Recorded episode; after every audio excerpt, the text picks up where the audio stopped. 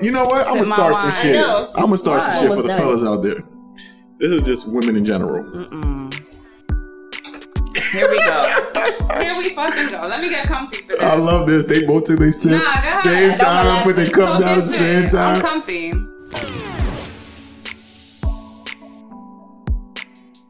I was waiting for you to sit down.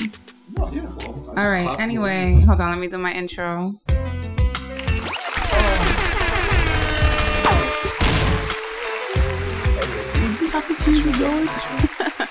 All right, guys. Welcome back to another episode of The Least Favored. I am Natalie with my co-host. I have to introduce myself. Yes. Anthony. Yes. And today we are joined by Anthony's close friend, Jasmine. Let me give you a round of applause. No full name. No full name. I don't know your last name. Did you watch your full name? Nope. Oh, okay.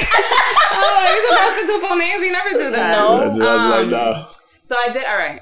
so starting on a heavy no, unfortunately, but um, I did want to say rest in peace to Takeoff, who died. When was it? Today is Wednesday. He died yesterday, Tuesday. Um, so that was heavy for me because I love the Migos and I love Takeoff. I thought he was one of the best ones out of that group lyrically, and um, it just brought some things like some things were being posted online, and I saw something and I wanted to know what you guys thought of this. So like somebody had posted maybe this is karma. And I don't know if she meant it in a fucked up way, but she was like, if you put that energy in your lyrics, right? You're talking about killing, you're talking about violence, then like you're putting that energy out there. So it's only a matter of time before that energy comes back to you. And like maybe that's something that he called on to himself. Do you guys agree with that? No. I don't think death is anyone's karma. Because I think about all the people that die that shouldn't. What are you going to say? That's karma as well. Yeah. So I, I look at that totally different. I don't think anybody should have death upon them because of what they say or do. Mm-hmm. Like I don't, I don't believe in that. yeah. I agree with that too. I thought that was a little harsh. I'm Yeah. like, especially with death, no matter what, it's Yeah. coming to us all. To Yeah. all of us. It's inevitable. No No matter, matter how if you talk about you. it or not. Yeah. Um, I will say when it comes to just rap lyrics in general that speak that are more like gangster rap or Mhm. speak about violence, um, it does. I think makes you a target a little bit because then people want to Mm. see how tough, tough you are. Unfortunately, you know they like if you're just out trying to have a good time, everyone thinks like you're always on ten, ready to go. Yeah. You know when that's not the case. I just want to have some like um, what's his name? PNB Rock was just eating Yeah, with his family. House. Yeah. He ain't thinking about no. He's not trying to be on some. I don't know. If I'm not, and I don't want to even No, say yeah, but he, he was just speaks about that stuff. yeah. But I'm just using him as an example as an artist that died recently. Yeah.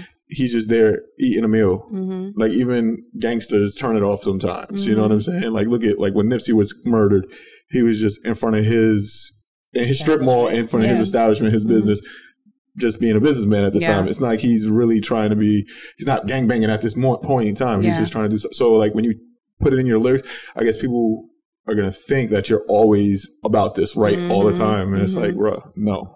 Do Even, you, oh yeah, go ahead. No, no, go. even if it was in your past, right? But I Mm. feel like nowadays a lot of young kids are trying to prove a point. Mm-hmm. I feel like most of them are like under 21. They want the street cred. They're like, oh, look what I was able to do. And they don't Mhm. mind going to jail because they're like, in jail, I'm going to be straight.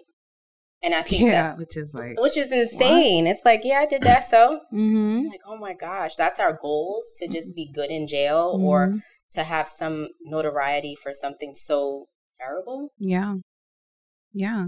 I was thinking more so too, like, this just puts things into perspective because, like, we don't really talk about celebrity news or anything like that. But, like, just from a human being standpoint, like, actually being a fan and knowing, like, the drama that they were in, like, Offset wasn't talking to them, right?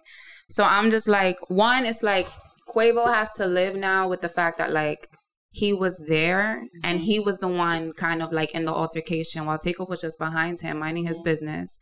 And it's like, yo, like sometimes I think when you have money, you think you're just invincible. Mhm. Nobody can touch you, nobody can harm you. And now look, like you literally saw what is it, his nephew? His nephew in a pool of blood, shot in the head. Like, I'm sure right now he's probably like terrified, like traumatized Yeah. like having nightmares, seeing it over and over again, and that kind of is what hurts me because I just feel like I'm an empath and I just be feeling people's shit. And then even like Offset for so many months they haven't been talking, like they all mm-hmm. had beef. So now you got to live with the fact that you didn't squash whatever petty bullshit it was, Yeah. and now like your cousin is dead and that's it. Like you're never gonna have a chance to like rectify that or reconcile in any way. And so it puts things into perspective for me because I I just feel like I need to do better at appreciating the people who are around me and showing them that love, like being there for them. But then I think about the family members that I don't really reach out to, the family members I don't talk to. And it's like moments like these happen and it's like, damn, but like then when you try to like apply that to those people, it's not as easy. it's not like I could re- like for example, I don't speak to my grandmother. I have my reasons. She wasn't really a part of my life and I don't really agree with how she treats my mother. I'ma always defend my mother. So for me it's just kind of like I could reach out. I could be a better granddaughter, but to me, it's like, for what? Like, she, it's not like she's to be a better grandmother. And maybe that's a fucked up way to look at it, but it's like, you were never there for me. You never supported me. You don't look for me. You don't reach out to me. Why should I have to reach out to you? And I know that we all have our own situations with family that is similar. If you guys would like to share and get a little personal. Love everybody. Because you, it doesn't apply to Yeah, you. it Ann. never applies to Anthony. Well, for me, I, I think it was a good segue to think about like not being able to make up time and Yeah. and feeling regret. I don't know if it's because I'm a Scorpio, Scorpio season, um, but I am very loyal to a fault until I'm not. Mm-hmm. And I wouldn't say it takes one time to Mhm. cross me, but repeated behaviors, if I continue to talk to you about the same thing and you keep doing the same thing and I Mhm. feel the same way, Mhm. I don't care what your title is. Mm-hmm. I don't. Because you are a person, I'm a person, and if it's at my expense, Right. I can't do that anymore. And I used to do it just to placate, to be like, oh, your role in my life is this, so I have to be obedient or I, I feel obligated to do Mhm. such things. At 36 years old, I am not obligated to do anything. As my aunt would say, I don't like them in my circle, Yeah. you know, because when certain people come around, family members included, they bring drama, Mm-hmm. they bring just a focus on them and just make you feel uneasy. And then you're like, oh, I was just at peace. Mm-hmm. I was talking to someone, it was just like, drama is anything that disturbs my peace. Yeah. And if you disturb my peace, then you probably shouldn't be around me. I could be cordial, I could see you, I could say hi, and I'm not gonna live with regret. I don't care what your title is grandma, ma, auntie, uncle. Nope. I'm not gonna stick beside that point. Well, you're kind of actually different than me because no, no. What I say is you've given more than one chance Yeah. and like had conversations where Yeah. like Yeah, when at I least cut- you've done that. yeah, like when I stopped Yeah. speaking to my my my pops, it was literally like from day to night, and it was just he lied to me about something once. And it was just like, all right, I'm just done. I just cut him off completely. I didn't even why give him an was that? Like, I Or why was it so easy? Yeah. For me, um, well, I mean, I've said it many times. Like, I'm just a more of a cold person. I'm just like, yo, I was just like, yo, fuck this dude. Like the way, like you Mhm. don't don't lie to me. Like you know what I'm saying? Because I always looked at it as like he was in jail my whole life, and I would go see him. We had a good relationship, and I was always like, you know, we had open, honest communications. And I'm like, bro, why the fuck would you lie to me for? Like, you know what I'm saying? So I was just like, oh no, I'm good. That's like you don't have no respect for this. So it's just like, all right. Cut. I didn't have bother having a conversation. I still Oh. this day, even when Yeah. I, I seen him and I was in, I still didn't even bring it up. I just was like head nod, kind of what up, had a little small, and it's kept moving. Because that was going to be my next question. I feel Mhm. like the biggest thing for me is if I have a conversation with somebody and then you can't even take accountability. Oh it's my like, god. oh, I'm your mother though. Yeah. I'm your aunt though. It's like, wait, I'm sorry. Did you just hear everything I just said? Yeah, I- So I'm supposed to negate all of that because you have this position in my Yes. life? mhm. Absolutely not. That's what they think. it applies to everybody. Yeah. Sorry. Yeah, that's But did you ever, Anthony, with your dad, did you ever, I know you never had a conversation with him, but did you ever try to like understand why he might have lied to you? Like put yourself in his shoes and uh, His yeah, because he was a perspective. Yeah. fucking he was a dust head. okay. So, So He had his own issues going on. so I was just Yeah. like, I'm not dealing. with So for me, I'm like, all right. He was locked up the first 21 years of my life. Mhm. I was there. To me, it was like a normal relationship. I didn't know any different. right. It was normal for me. So I didn't. That was your normal. Yeah, it was my normal. So it wasn't like, oh, I had a dad and like he went away. No, it was there. Like he was just Yeah. been locked up the whole time. So, um, fuck, I forgot. What you, oh, why? Why do I think like why did he do it? Like, Because, no. but did you ever think like, oh, like, all right, he probably thought, you know, Ant is my son. I gotta lie to him to, you know, make Save him, face. yeah, save face or just, Yeah, you know what I mean? Me, I'm like, just like, And that was just it was nah because it wasn't like we we would always just talk like Mhm. normal people because Mhm, mhm. it's not like I had like a more like a parental. He wasn't like the parent figure to me because Yeah. he wasn't there. You know what I mean? Yeah, I looked at him as my dad, my pops, Mhm. but it wasn't like I needed him to like discipline discipline me or really give me life guidance. Because like I said, I we got we started spending time together after I was already twenty one. I was already fucking an Yeah. adult, Yeah. working and knowing life. So when he did, I was just like, I'm like, oh, this. I'm like, the fuck. But you do know being addicted to drugs is an illness, right? Yeah, but see, and it's also with me, like I'm not like I'm at the point where in my life where like any type of negativity type shit like that, Mhm. I'm good. I don't need that. Like, you know what I'm saying? I already supported you when you were locked up all this Mhm. time. Yeah, so You're it's like, like I whatever help you need, figure it yeah, out. you gotta yeah. get you gotta get past. I'm not dealing with no one that's addicted to drugs because Yeah. now you hit me up for some money. You hit me up for money mm-hmm. so you can So you can support do your drug that. habit. Yeah, yeah, yeah. Nah, no, thank you. I want no parts of that. So instead of like, because I know some um people who like their family members will support someone's drug habit. Yeah. they don't want to see them. Not me. Mm-mm. I'm not paying for you to go get high. Like fuck that shit. I don't care who you are. Mhm. Yeah. Like nope. So that's why it was so easy for me to just cut him off. And to this day, I, I never talked to him about that shit. You think he has any idea why? Uh, nah, because he called me. He kept he called me a few times, and like I just ignored the phone calls and just like saw him, and I just kind of walked the other way. I like I don't, and that's the other thing. I, I've talked about before. I don't owe no one an explanation Yeah. For why I didn't owe no explanation. No, yeah. My therapist always says no is a full sentence. That's Mhm. it. Yeah, You you, do don't not owe have to anyone. explain. I used Yeah. to try to do that. You know how many things I delete Yo. because I'm like, no, because no, I'm doing too much. Just no. Like, I'm I don't like- want to. I don't want to. I don't have to. I'm Yeah. not going to. That's it. Don't ask me But why. I'm a people pleaser at heart. So my thing is like always I'm always checking myself now on that. Like I'm doing Fuck too much over explaining. And it's it. just like no. Get yourself in the Boundaries. holes too. Yeah, they would be like, but can you do this? They don't take it as a real no. No. it's like, oh well, what about Tuesday? No. Like, no. no, no, No.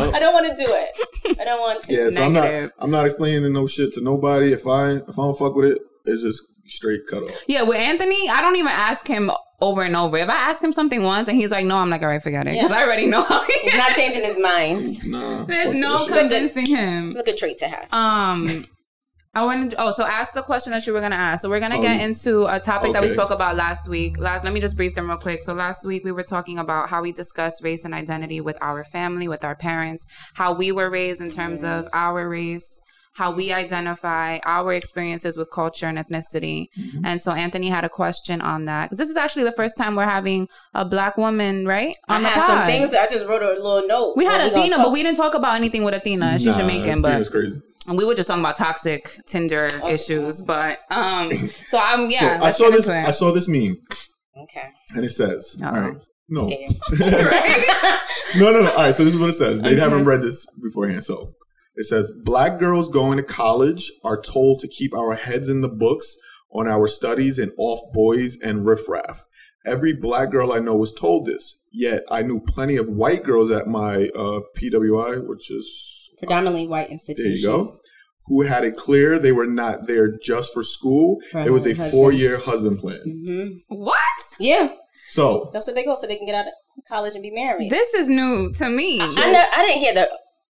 As a black woman, I never heard like maybe that was just the expectation though. Maybe no one had to explicitly tell me that, Mhm. but I knew I was going to school to finish school. right. I was not looking to be involved or looking for a husband, which I also think that's why I don't know the rates, but I'm pretty sure white women are, are married a lot earlier. Oh, a lot of girls I mean- from my grad program they got married immediately after graduation. but what's Yeah. the? I think black women are the most highly educated. Don't ask me. I, don't I think they are the most highly educated people here because that's all we do is go to school, go to school, go to school, go Mm-hmm. to school. And then next thing we know, we don't have no husband, we don't have no kids, and we're 30 some years old, but that's Mhm. a different topic for the same podcast. Girl, we should have that conversation. we can absolutely have that conversation. So- oh, we'll get do into you it. feel that way? Because at the end of the day, I'm, you're not white. No, I'm You not know white. I'm I'm. Dominican, Puerto Rican. No, it was about school. It was go to school, focus on your grades, don't look at boys, Yeah. don't party. And that was it, folks. I never heard about this. So Husband don't. plan? Yeah. So then let me ask this question, right? Wouldn't that be the ideal place to find a husband? No, you don't know yourself. You I'm don't know your, you don't know yourself. I agree Thank with this. God. However, I didn't. How- I just learned myself yesterday. The reason why I asked asked that is because at least when you're with the, I don't say everyone, but most of the people that you're in school with are there to advance themselves at least mentally somehow, Right, right, right. and they're looking to better themselves in their life and their career. Right. So that's someone you know at least if they graduate from the school. Mm-hmm. I'm just mm-hmm. saying. I no, hear no, what you're saying. I'm just hear what you're saying. trying The say. environment It- is cultivating yes, a healthy if- partner Correct. Is it? because they're educated. Well, this just because you're educated, No, it you're doesn't not mean toxic. nothing. We had this I- whole I get- conversation. no, I understand that part, but I'm just Education saying. is just like a little. You could be educated and not have You- gone you- to you college. can. and not have common sense or emotional intelligence or respect. I understand that. I'm not saying that, Yeah, but no, I'm no. just saying that would be the No. ideal I hear what you're saying, but no.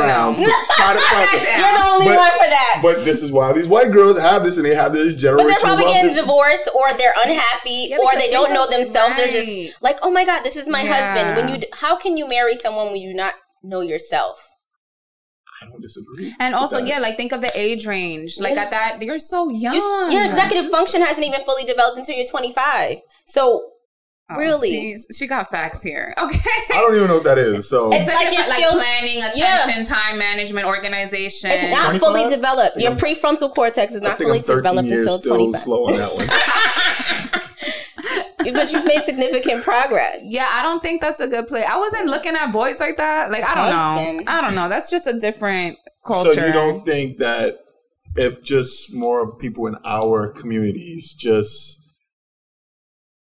did that a little bit, it wouldn't be beneficial as a whole. I'm not saying it's gonna work for everyone. Well, first, how They many might not people in our communities are really going? I don't like a lot of my friends didn't even finish college, and a lot of them didn't even go to college. So like, they're definitely not meeting anybody in those areas, or unless they're going to a college party. You know what I mean? Mm. So it's like, yeah, it would be helpful, but they need to go They to need to get to first. college. Yeah, They need to graduate. first. That's the goal, and that's why they tell us go finish your studies, then worry about that stuff. Yeah, mm. because I think it's more likely you'll find someone within your career who's already gone through his experiences, maybe well traveled, well read. He finished school, whatever he went through life. Then you can look for your partner because you're nothing already is settled. guaranteed. and nothing is right. That's the right, gist. it's still not guaranteed. okay, but all right. Nah, But then you're damn near 40 years old and you still haven't found this person what because you you trying to still, say? I'm almost 40 years old. That's why I just mentioned myself. What are you trying to say? I say? was just saying about myself. You know? But I'm Right. saying, so like, Oh, man, I had long term relationships This is when I was in college, right? And at the Yes. time, it seemed like I wanted to get married. Thank God I did not. Mhm. Honestly, I did not know myself. I would not have been a good wife. It's like, I would not have accomplished what I am able to accomplish because I would have been mm-hmm. focused on making that person happy mm-hmm. or doing house duties or whatever people do at 23. I don't know right. but I wouldn't be able to accomplish what I have accomplished. But what does that really mean if the goal is family and the marriage? We don't know. Anthony, there are no That's what I was gonna say. No, because you know what? We're gonna go a little out of order now. It's but this is a great way to It's talk. okay. Listen, I asked the. great As almost approaching both. All right, so I'm 30, 38. 36. She said it earlier. I'm not going to repeat her age if she don't want to repeat it. 37. 36. 37. 36. And a half, Thir- and a half. So I'm Nigga, gonna your birthday's in like three two quarters, weeks. seven eighths. Because this conversation goes on a lot in the podcast world, but we could have it in our own for our own viewers, right? Like, as a man and as a woman, the pressure of finding a partner, the older you get, is it different for you and you? The pressure is worse. See, but for you, you don't feel that way because you've said multiple times here that you're just like, I'm single. I like being single. If I die alone, it is what it is. Yeah, but I would. So, you the pressure you put on yourself or pressure from Yeah, others? both. What do you mean? Both. Let's just say both. Okay. Do you feel pressure? Do you put pressure on yourself? And are you? I know we're all experience because I experience pressure from my family and my friends too. Find somebody, have a baby already. When you're gonna get married? Blah blah blah. I don't think men are getting that much pressure. I don't think you're getting that much pressure. Yo, you don't understand. Like even today, I'm one of my patients, right? This lady, she comes all the time, and she's asking me like, "Wait, you don't have any kids?" and like all this stuff. It's like, "Oh, you should find a good girl. You're so handsome," and like blah blah blah blah. blah. You need to find someone. No, like and all this Mhm, stuff. And I'm mhm. just like, I'm good. Like, that you shit know, pisses me off. It does. It's rude. It's It's rude. rude, people. It's rude. It's annoying. And who says that that's my ultimate goal Yes, in life? but that's that's what it is for a lot of people. it's Yeah. just like what the fuck. It's no. so rude to say. It's very rude. I think we're just in a different place. Like that's not our end all be all nowadays. That was probably our parents' end all be all. Yeah. Have a my, family. my mom got it. married at 25 My mom was 18. and met my dad in, like, they went to prom together. So she knew, high school sweethearts. I guess. Yeah, my mom was 18. My dad was 28. So that was like a big, Oh. yeah, yeah. I'm sure she was 18. Yeah, she was. yeah, but um, no. So I get the pressure too, but I don't like that. Doesn't fulfill me. That doesn't satisfy me. That's not something that I'm working towards at the moment. I don't know when I will or if I will ever have And that like that's another thing. yearning. It's not for everybody. Not It's everybody not. wants to be married. Not everybody wants to have kids. Not everybody should be a parent. I'm No. sorry. Oof, But so like, many- I was thinking about this the other day because I'm like, not everybody should even be a boyfriend or a partner to somebody. Like, there are people who really should just be alone, who shouldn't be. Like, that's a lifestyle choice, right? I always say veganism is a lifestyle lifestyle choice, right? Choosing to be pescatarian lifestyle choice, but like choosing to be a parent is also a lifestyle, and it's not for it should everybody. be a test. It's It not. be You test. should really pass a test prior Seriously. Like a because license.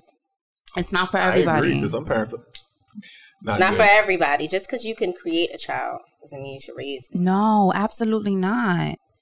So I don't know. I'm just do saying. want to get into Wait, the. what was the original point of this topic? I don't we even went through a lot of different. I- What were we phases. talking We about? got So there. we started with the black Oh, girls race. in college. Black girls in college. Oh, then yeah, went race. somewhere else after that. Anthony, I don't know. We're gonna keep going. I want to get into the since we were talking about parenting, we might as well talk about foster parenting. Okay. Okay, can we get into that now? Yeah. Because No, you're good. all Go. right, okay. So I had a thought the other day, and I was like, okay, like we're trying to get into more like socially uncomfortable topics, I guess, or things that people shy away from. So I'm like, okay, what's another topic we could talk about this week? I wonder if I know anybody who's been in the foster case, care system. I don't even know why I thought of that. But I'm like, I wonder if I know anybody or somebody who wants to be a foster parent. And then Anthony told me that you were actually like looking into that whole process. So I was like, oh shit, it works. So I want you to tell me first off, what made you want to do this? Like be a foster parent. So I feel like I don't know if everybody else sees it, but I see a lot of families adopting people, black babies, and they're not black. Mm. And when I started to look into or get more information, it's because a lot of black families are not a part of the adoption process. And not saying black families don't adopt, because I know a lot of people that adopt family members. Like I know mm. people that that's my sister, but it's really my cousin. Mm. And we mm. just do it in a different way. Not saying we don't do it, but it looks very different. But that's mm. not a part of the statistics, right? Because it's just something that, oh, your aunt didn't take care of the child. And so now that's adopted to your family. Um, so seeing that a lot. And then I'm 36. I've always loved being around kids. And I feel like, why do we have to wait to find that one Mhm. or to have a kid. There's so many kids that are in need right now that are already here on this earth. And I feel like why not help them? And so I'm starting this process. Literally just had like my first class today and I meant meant it when I said people really should have a class or some kind of license to be a parent. The things that they make you go through, like you have to get a mm-hmm. physical, you have to do all these things just to see if you are equipped to take care of a child that is already here, which I mm-hmm. get why, but I just think about people that just have kids and they don't have to go through any of this. Nothing at all. And so I'm excited for the process. I think it will be a grueling process, but I'm excited to see what will happen because I know there are a lot of kids that are in need. And one question that they asked me was, you know, what kind of what race kid do you want? And I was like black, and they were like, well, what about Hispanic or what about? What? I'm like, no, I said black. Like Yeah. I know what I said. I don't know how to teach anyone else to be anything else other, other than black. Right, right, I'm right. black every day Yeah. and I know that that is a a, par- a part that we don't really have a lot Mm-hmm. of. So let's fill that gap and fill that need. So Yeah. So Anthony had asked you earlier, what's the age range you're looking to adopt? so Mm-hmm. so the in Connecticut at least like you do foster to adopt right if that becomes but it seems like in Connecticut it's very um like they actually have a real process. I think in New York they're probably overwhelmed. Mm-hmm. Um, in Connecticut, they definitely try to put them with family first. Like they look for extended family before they even ask for someone to be a foster Okay. parent. They exhaust all that before. So if you're getting a child, maybe it's for respite, as we were talking Mhm. about, like just for a short period of time for relief. or there's most most likely a possibility to adopt that child Okay. if they're getting to a foster family. So I think that's a little bit or a lot different than New York from what I've Mhm. heard. So I'm looking for if I wanted to adopt a child, I would say like up to age five. But Okay. I'm willing to like foster children probably up until like age 10 or 11. Okay. I'm not ready for anybody's teenager. yeah, that's tough. I mean, I love middle school, but um hmm yeah. Okay. Okay. So even a baby, a baby up to age five. so I know, but I like my sleep. So we're just going to cross that bridge when we get there. I need 8 hours. Nah, I feel get you. cranky and I get hangry. So I don't know. She sounds like me. I'm the same way. I'm a baby myself. I need 8 Feed me and hours. put me to sleep. Exactly. Mm-mm. So I don't know. Right, so the difference between foster and adoption, that's what you just said? Foster is like it's Yeah. temporary relief. There the goal is to get them back with their family. Like that would be the goal. Maybe the the parent has to finish courses or find stable housing or do something like that. Like maybe their parent is in jail. There's Mhm. different things like that that they they would need a foster. Gotcha. Yeah, I was just looking for. up the exact what Mhm. Google says. And then adopt is I like I have no idea what the hell the difference really was, honestly. yeah, Mm. foster is Yeah. like temporary Yeah, housing. 'cause it's- what it says, Okay. it says, as a foster parent, you have no legal parental rights, and decision making is shared by the agency, you, and perhaps the birth parents. Oh, Yeah, that's annoying. However, when you adopt, you acquire the same rights. legal rights and responsibilities for your child as birth parents and have for their for their biological children. Okay. That's Okay. another nuance that I didn't realize is that while you have the foster child, there is still communication with the birth parents.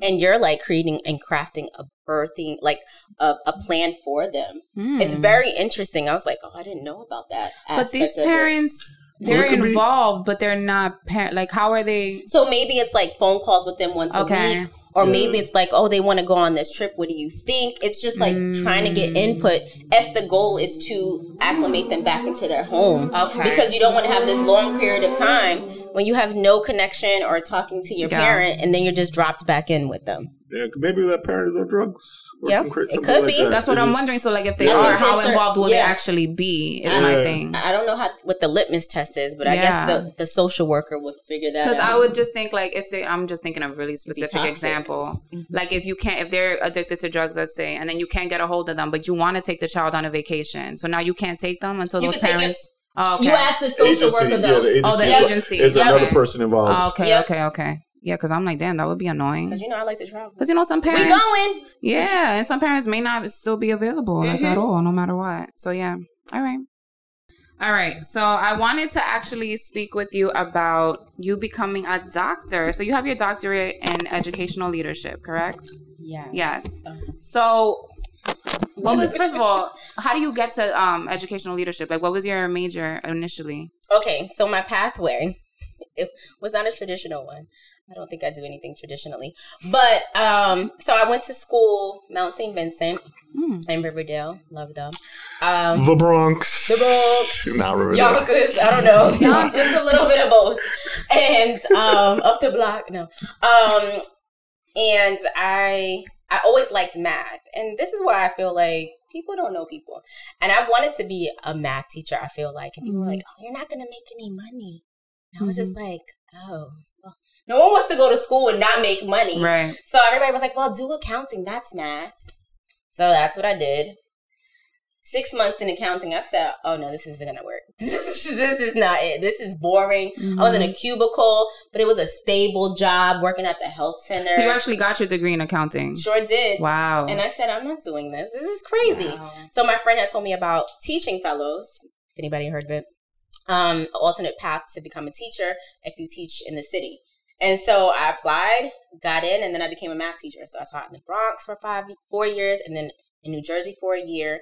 And then I was like, okay, I want to do something else. Like I love teaching, but I was like, I'm ready to do something else. Mhm. So I consulted.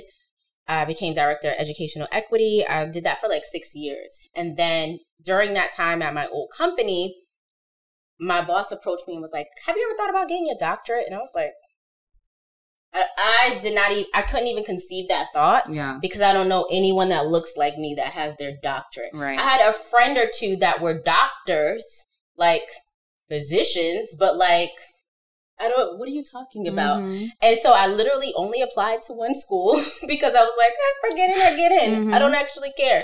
And I got into Fordham. I guess they were being generous that year. I don't know. Wow. And started my path for educational leadership. And during that, I started to uncover a lot. I think with the the whole program in itself. Mhm. That's another book, but um, it's like designed for you to fail. Like you literally go through taking classes on leadership or, and things like that. And then after you finish your classes, after two and a half years, you have to write your dissertation or your book or Mhm. your study. And none of the classes are connected to actually writing your dissertation. Mm. So you're left with this like, okay, I took all those classes and, and now what? And they're like, hmm. and they want you to struggle, but it's unnecessary. Mhm. Like it doesn't make any sense. And so luckily for me, during the pandemic, everyone was available all of a sudden. It's great. Because now you can meet on Zoom. My advisor was having me meet with her in person. Do you know how hor- hard it is to schedule people together? Especially she was the dean of education. Mhm. It was like I was meeting with her like once every three months. How are you supposed to make? And she wouldn't give me feedback any other way. It was like literally designing me to fail. Um, but I had this one guy. He was like, um, focused on survey and data. He was so helpful, and he would meet with me every week, like in the pandemic, like from January of 2019 till like Mhm. May, I was meeting with him every week. He would tell me something to do. I would meet with him next week. And if it wasn't for him, I wouldn't have graduated because they just want you to, you could continue doing your doctorate for like 10 years and you're still mm-hmm. paying something, even though you're just writing your dissertation Oh, and not no. taking any classes.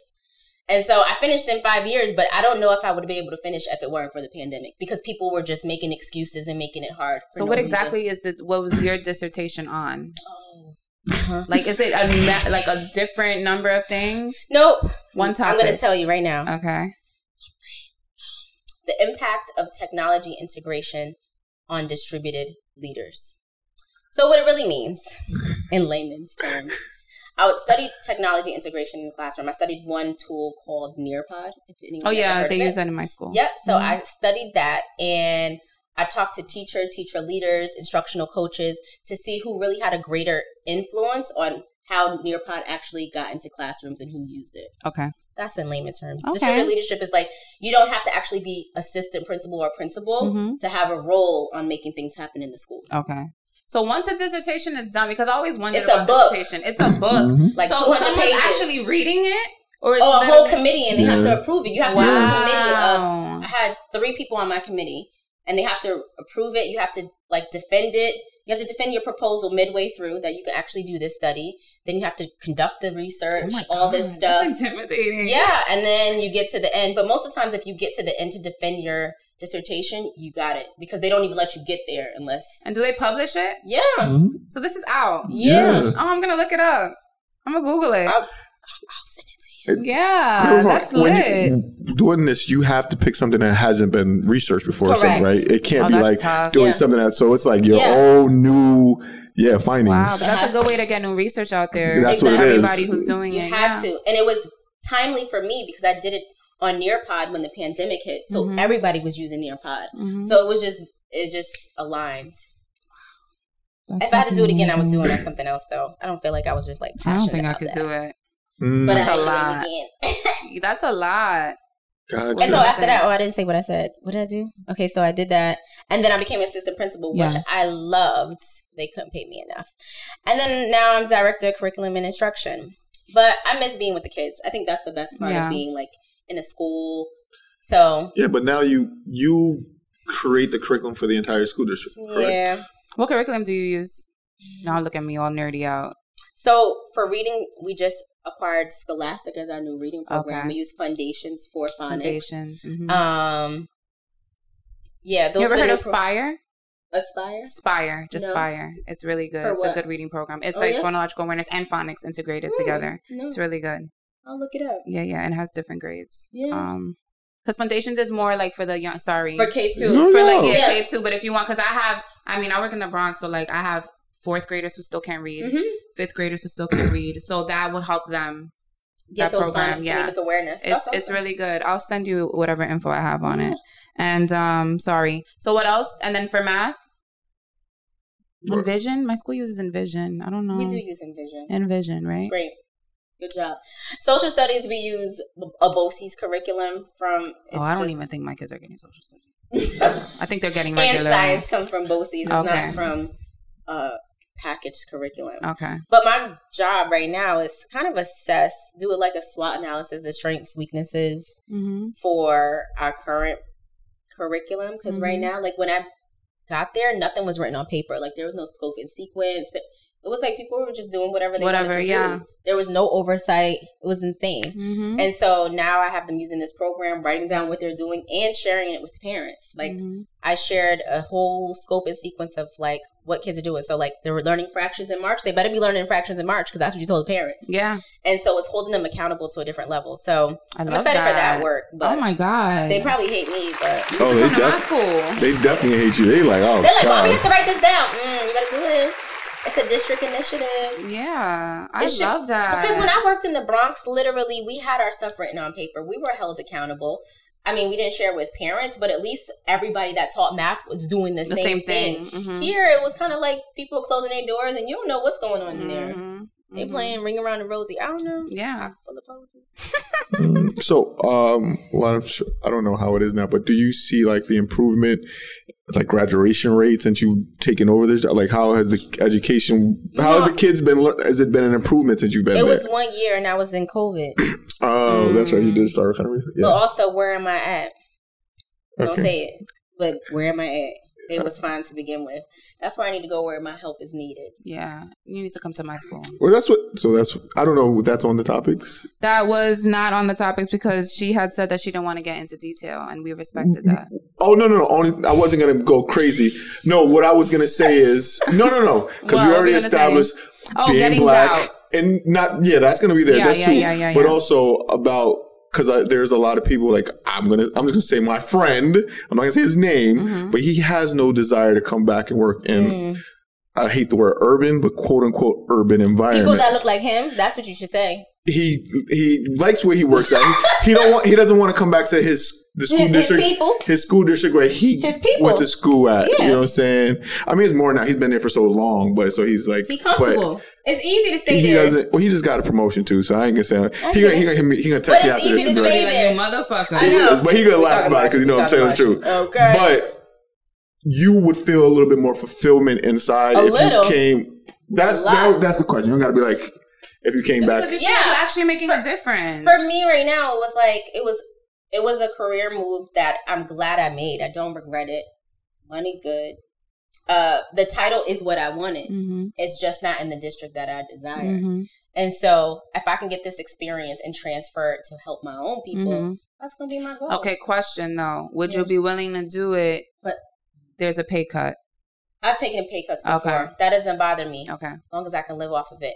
But for me, yeah, it doesn't bother me. Not that much of a pay cut. If y'all oh, but my my no no. yeah, I'm saying we just want to make sure. Uh, Y'all, no, y'all hear don't, this? don't be crazy. Y'all Don't be crazy. Not Google that crazy. it. Yeah. But for me, it's the work life balance that would get me Mm. because I know coming back to a district where it's higher needs, like right now. If I go home, my work phone is in the car. I am Mhm. not doing work at home. Mhm. I've set that boundary. For years, I used to do work all the time. Yeah. And here, I don't have to. Yeah. And so that in itself is worth a different type of Yeah. amount. No. Yeah. For sure. And so I actually think if I went to a district where high needs, I would want to do it part time because don't have that expectation. I'm gonna be here to seven o'clock every. No, I'm not doing it. yeah. Like I used to get emails like seven, eight o'clock at Mhm. night, and they still going. Yeah. And it's just like, whoa. Yeah. I'm not even looking at Yeah. this until the morning. Yeah, So stop I, it. I've stopped myself. Even if I check it like on the weekend, I'm like, oh nope. Nope. Monday morning they will get a Monday, response. Even if right. I uh schedule and send, but I'm what I won't do. My weekends are mine. Listen. my evenings are mine. They That's will it. expect it. Yes, they will. I've gotten phone calls from like my managers and I've seen their name pop up and I just ignore it. And then they'll ask someone that I'm cool with at my job To contact. to contact me and I'll see their name Ignore and it. it's and I ignore it. And it's then then they hit me, I'm like, yo, what? And I'm like, I already know you're calling me because of this person, so I'm just ignoring that shit. I shit. saw this pass. I saw nope, no I'm thank you. off. Don't fucking call me. No. And they yeah. know. I'm not doing that shit. They don't Fuck even that have my personal number. Yeah. That's Don't call me. yo. They be having to go. They be like, yo, they had to ask so many people to get my number. And I be like, For that's, just keep it that way. Oh, I use a Google Voice number, so it's a different, a whole different Oh, number. see, you even better with that one. So I just when I never. see that, I'm I just like- never. They You're be having. ah, That's a work call. app. Yep. Bruh, they be having to ask so many people to get my number, and I just be like, keep it that way. I way. have like some number from Tennessee, like some I random. can't. Yeah. I'm why you got that number, girl? Mhm, Girl, don't worry about it. Mhm. Um, did you want to talk about the doubt from from college? yes, because so I, I hope I remember the story correctly. Mm-mm. A previous, I see it. a previous, I see a previous employer Butchering though. it. I know, I know, I know, but I don't want to go too crazy in detail. Yeah, don't go. So but even though you, you No, were encouraged, but then didn't you have some doubt from your previous Oh employer yeah. as well? I, oh yes. Okay. So this is- you said good. You That's said good. I just I don't want to. Yeah, that's yeah, what it was. So okay. Yes, So like I I'll let said, you butcher it. thank you. I'll butcher it. it was a butcher, but I won. Um, when I was asked to come, well, when I was, it was suggested that I get my doctorate. I looked at it like, oh, they see something in me, whatever. Mhm. Um, but then it became, oh, you need your doctorate to be, to have this position in the company. Mm-hmm. And then it was like, wait a minute, why? Why do I need that when other people are in the same Right. path and they don't have it? Mhm. Oh, because I'm the only black person, Mhm. which I was. And so years later, I thought about that, and ironically, you know, when I came to to see it for what it was, I left before I got my doctorate, Mm. and I got my position before I got my doctorate because I earned the position, doctorate or not. And um, and so it's so funny because now I'm kind of their boss because now their consultant works in my district, so I have a say of whether they get to keep the contract or not, and I keep decreasing Gunshots. it on purpose. Yo, don't you love that? She had to call me. Is It's that like, poetic justice? That's what? they call That's poetic justice. karma. That's karma. That's fucking karma. That's karma. Holy shit! Had to call me like, I knew oh. this story, but I didn't know the whole. So that's why I Yeah. rather than No, her tell the story. her Yeah, say yeah, yeah, yeah, I didn't want to fuck it up. Yeah, she was like, "Oh, I heard you got, you know, you worked there." Mm-hmm. Oh, I just, you know, because when I left, she was red hot. It did not end on a good note, and that was her problem. Mhm. But it's funny how it comes back around in two years. And it's like the double whammy because it's like you're black and you're a woman. Mm-hmm. So it's like if she was a man, it might have been different. Yeah. Maybe. No, you know what I mean? I don't know. I don't know. Um. Nat likes that kind of petty. yeah, I do. See, she love that shit. When we had our contract this year, she thought she probably thought I was gonna like kick them out. Mhm. But what I did, she was like, I was gonna meet with just the consultant and, and hour before. Oh, so and so was gonna come on the call too. Oh, she real scared. So she came on. I was like, this is what we're doing for next year. Da, da, da, da, da. Oh, okay. Well, how are you doing? Yeah, don't you can't game me. I worked here. I know how it goes, and this is what I want. And you're not gonna ask me to give you any more. You're lucky I'm giving you that. Mhm. But next year, you going. Bye. Allegedly, allegedly, Bye. allegedly, Allegedly, allegedly. yeah. We don't Oh know. yeah, we don't know. I, I mean, we don't know. Entertainment We- we purposes just- only. Entertainment Yes, purposes. yes, we, you we, know? we're not putting that out there. So, just kidding. aside from all of that, all of those accomplishments, you wrote a book. I did. Yes, hold on. Yeah. Let me do a horn for this. So this book is called Bougie Bert and Me. Yes, Bougie Bert and Me.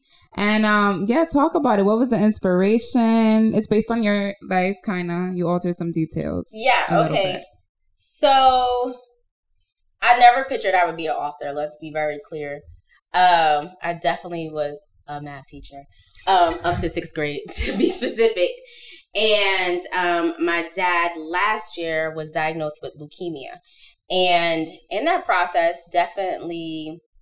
Like you start to reflect on a lot of things, and he would just talk about wanting a dog, and I was just like, "All right, well." When Kwanzaa came up, because that's what we celebrate, um, I was like, I want to get him a gift and I want to get him a dog. But during the pandemic, it was very hard to find dogs. I don't know if anybody know this because I think everybody was trying to get dogs or keep them because they were lonely in Yeah. their house. And so my dad was trying, I was trying, and then I found this shelter. This lady in Connecticut, and she said, "I have the perfect doll for you, but we have to bring him up from Georgia." So I was like, "All right, well, Georgia. Georgia. whatever you gotta do. And I put my cousin up to it. I said, okay, you gotta, I didn't want to tell my dad. I wanted it to be a surprise. So I'm like, okay, you have to say you have to go like get a Christmas tree or something. I don't know. Um, to get him out there to go with you. And so they went out there and literally my dad was just like so ecstatic. Like he had no idea that he got this dog. And so it was just like great. I couldn't be there for various reasons but i got it all in video. And um so he got the dog. Everything was well i wouldn't say everything was well because he fell day one of having the daggone dog because Bert is very um excited Mm. and he follows you. Like once he knows you're his owner, he's fol- he's underneath you, whatever. My dad literally fell, but he was okay. He wouldn't tell me. So um, but my dad would tell me different stories about Bert, and I'm just like, but he's a dog because I've never had a dog. My dad had a dog when I was a baby, but I never grew up with a dog. Mhm. And so this year, earlier this year, when my dad would go to the hospital, I would have to have Bert. And so, like, he literally had to show me how to walk this dog because I didn't know what I was doing. I got a little pooper scooper because I am not touching that. and um, I began to see, like, something wrong with this dog. Like, Mhm. he is definitely different. Mhm. And some things would be like, he would bring his food in his mouth and bring it in front of the TV just to eat. He would, one day, I got the wrong food. And I didn't know I got the wrong food, but I knew he didn't eat in two days. He was just walking past the food like, mm. And come to find out it was chicken because he eats lamb. Okay, Bougie. bougie. So I was like, my dad was like, he's gonna eat. it. I was like, he's he's not eating. I had to take the food back. Like it was insane.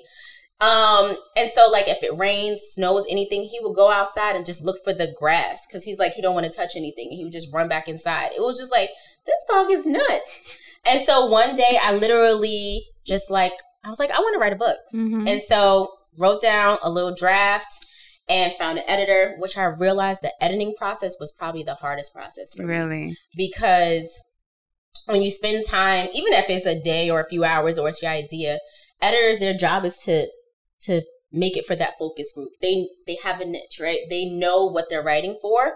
And I was like mad that my words were changed. And you can't be attached to that. You have to make sure your vision is the same, the goal is the same, and they're trying to enhance your story. Okay. So for me, it was just like, what is this? Is editing? But that's what I realized it was, and for the better because she tied in like, like I could still call it bougie Bert and me, but I never explained what bougie was in my draft. So little things like that, it made sense.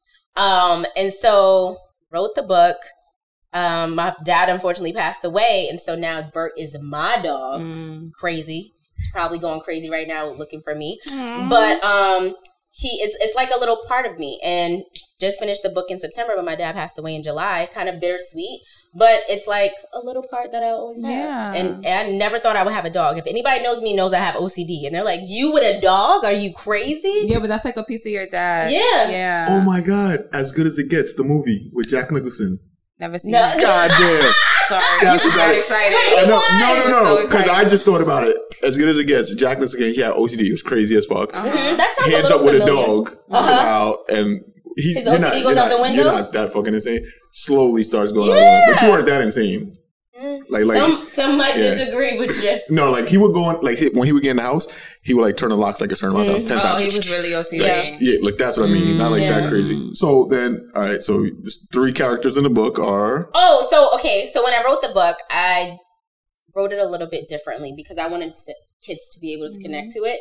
So the girl in the book is myself, but I made her have leukemia. The first opening scene is her at the doctor's office.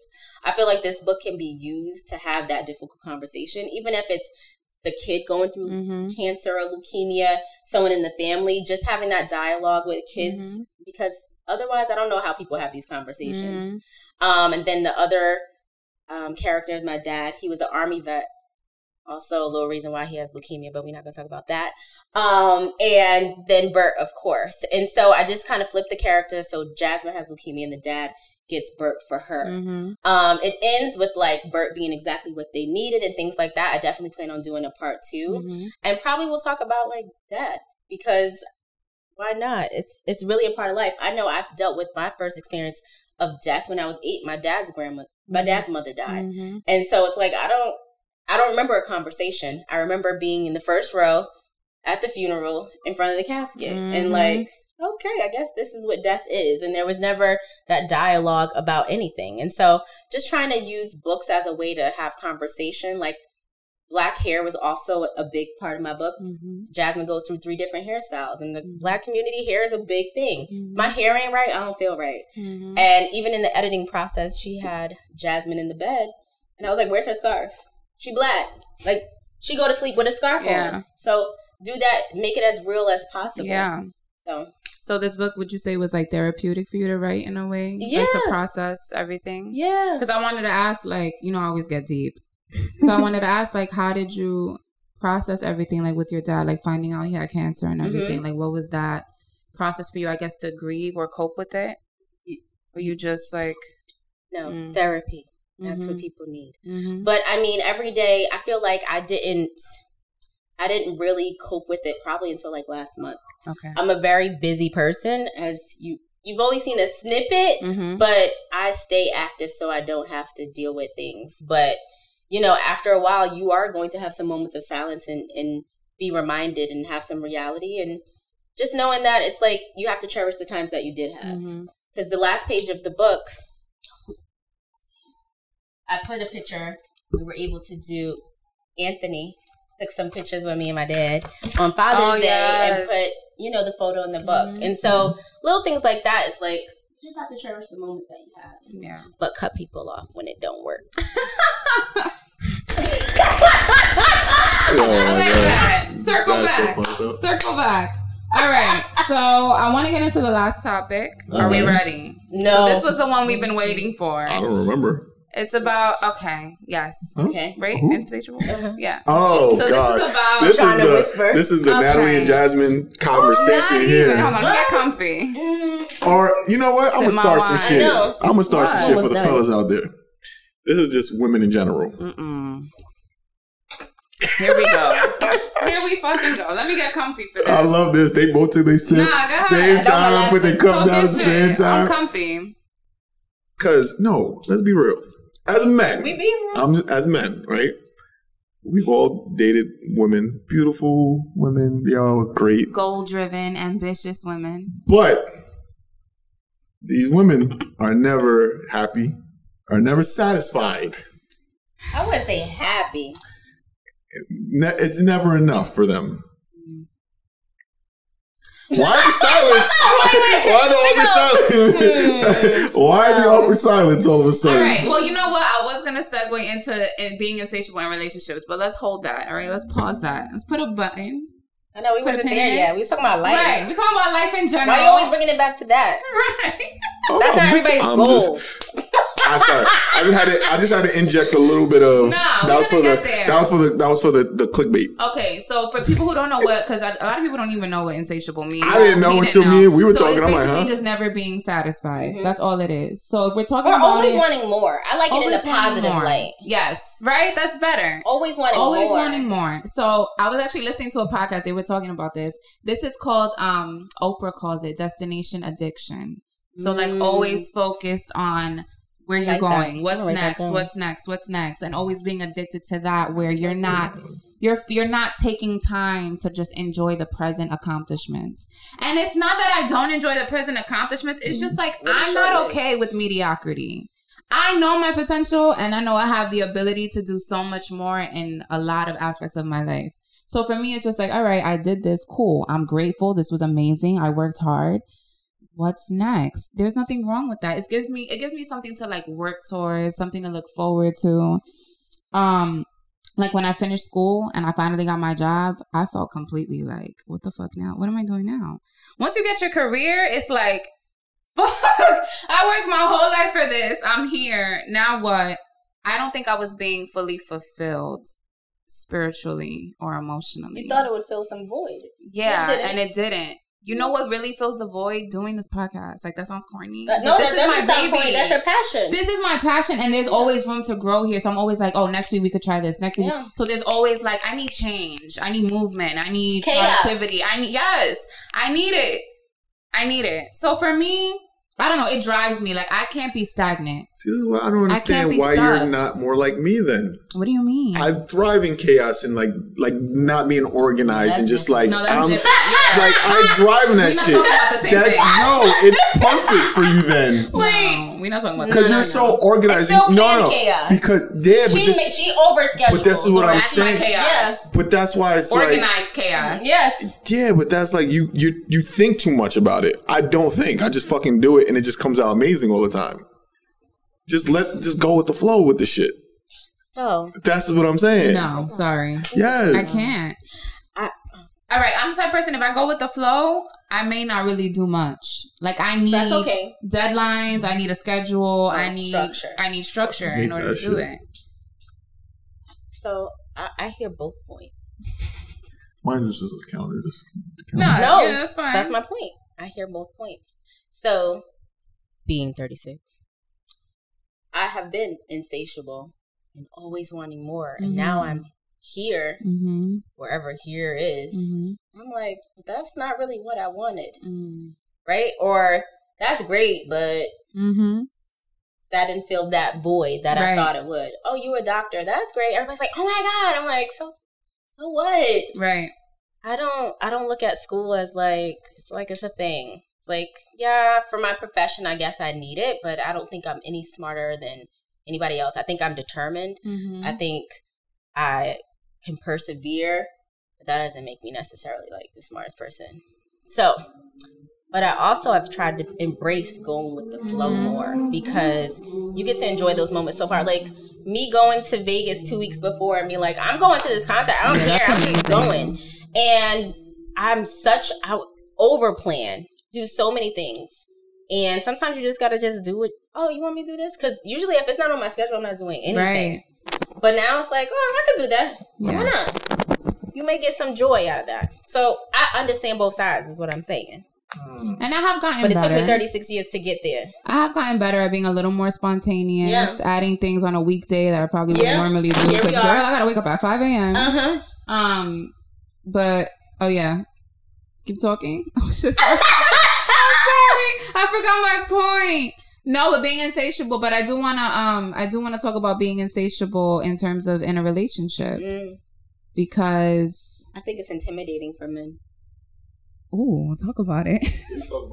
yeah, I, talk I about think it. so. I think, like you said, they're never happy, so it doesn't matter what you're gonna do. That's their perception. Mm. A I'm not person that intimidated always, by that though.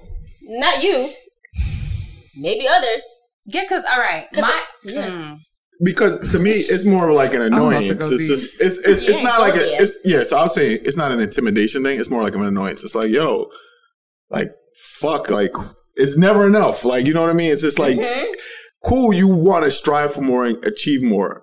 I just really don't like when people set goals themselves, achieve it, and are disappointed or mad and like they're like depressed about it. Yeah, like when you're that. mad that it didn't happen in the timeline that you wanted hate it to like happen. that's what I really Like, dislike. I'm glad I'm graduating school, but damn, I'm 30. I should have done this when I was 22 or 23. And it's like, Correct. but you're doing it. So shut the fuck so up. So like if It's you done. set a goal for yourself, you achieve it, then you set another goal. All right, you know what? Fine. That's that's cool. Like Yeah. that's good. That's that's not that's not what I mean. Where I just feel like is when people are you set a goal, you achieve it, and then it's like ugh, uh, whatever, and it's like it's like Yeah, okay. you didn't achieve anything. suc- Yeah. You know, you didn't get anything out of it. And it's like. What the fuck? Well, you're never going to be satisfied. You're just going to Mm-hmm. keep searching for something your whole life. No matter what you do, it's never going to be enough. okay, so for So- you, I hear that it's annoying, right? Mm. But for other men, it is intimidating. Yeah.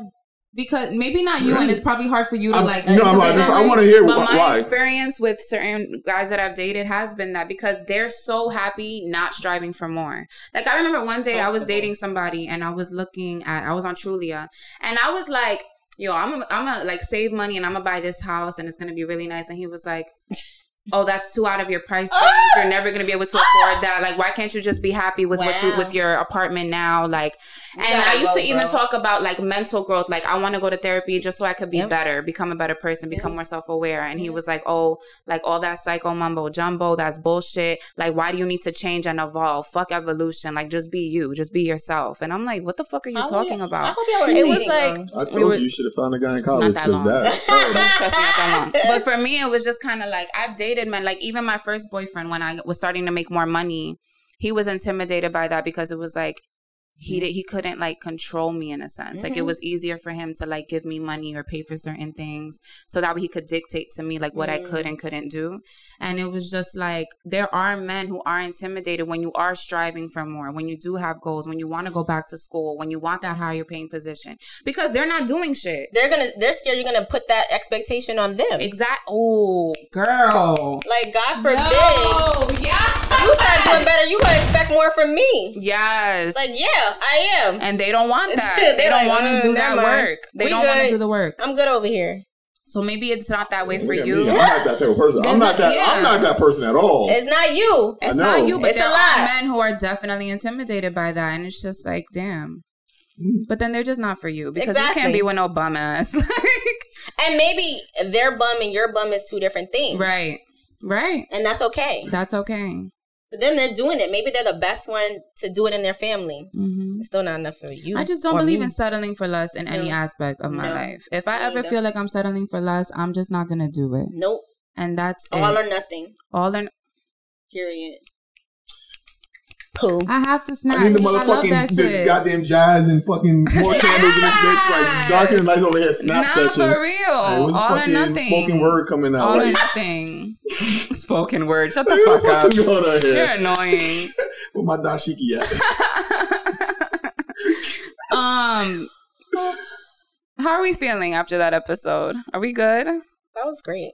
I had fun. See, I told you jazz would be great. Jazz is awesome. Jazz, you gotta come back so we could really talk some I more will. shit. I'll, Not for I'll make sure I don't have a class before. Not for real. that was ridiculous. She was Also- like a three hour class. I'm class. still awake. Also, we planned this the day of the book release, that was in September. September. Oh, wow. I had it in So my we- calendar as podcast. I said I don't know what this is for. She's like, What did I put? I didn't put nothing else. Nothing just else. Podcast. We were sitting at the bar drinking and talking. Yeah. I'm like, yo, you're coming on the podcast. I don't give a fuck what you say. And I was like, yeah, you're coming on. Wait, did you have reservations? Were you nervous? Or were you like, I'm just gonna do it. okay, good.